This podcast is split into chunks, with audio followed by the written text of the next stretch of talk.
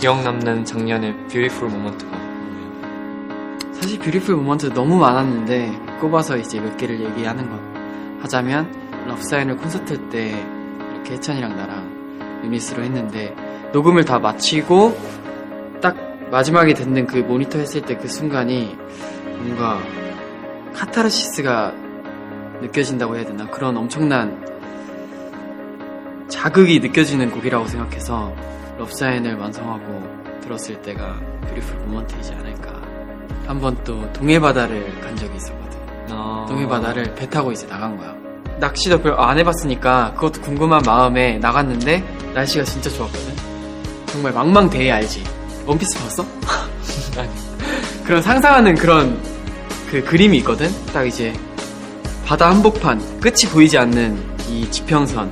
배 타고 딱 나갔는데 내가 상상했던 그 그림이 딱 그려지는 거야 정말.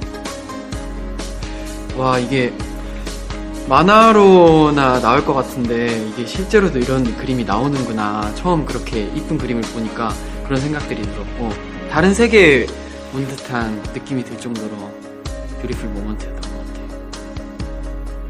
테일이 형이 생각하는 아름다운 건 뭐라고 생각하세요? 어 아름다움의 종류는 정말 많다고 생각하는데 우선 요즘에 내가 꽂힌 아름다움은 포유류 동물도 좋아하고 이런 동물 다큐나 이런 것들을 또 좋아하다 보니까 그런 걸 보면서 인간과는 또 다르게 생명의 아름다움이라는 게 굉장히 크게 느껴졌던 것 같아서 뭔가 나에게는 더 크게 와닿던 것 같아요.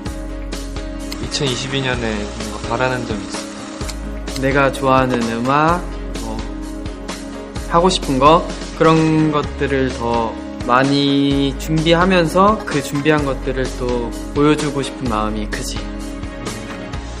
그런 기회가 더 많아졌으면 좋겠고. 2022년에는 정말 하고 싶은 것들 더 많이 하고 지금도 행복하지만 더 행복한 일들만 가득히 가득 찬 한 해가 됐으면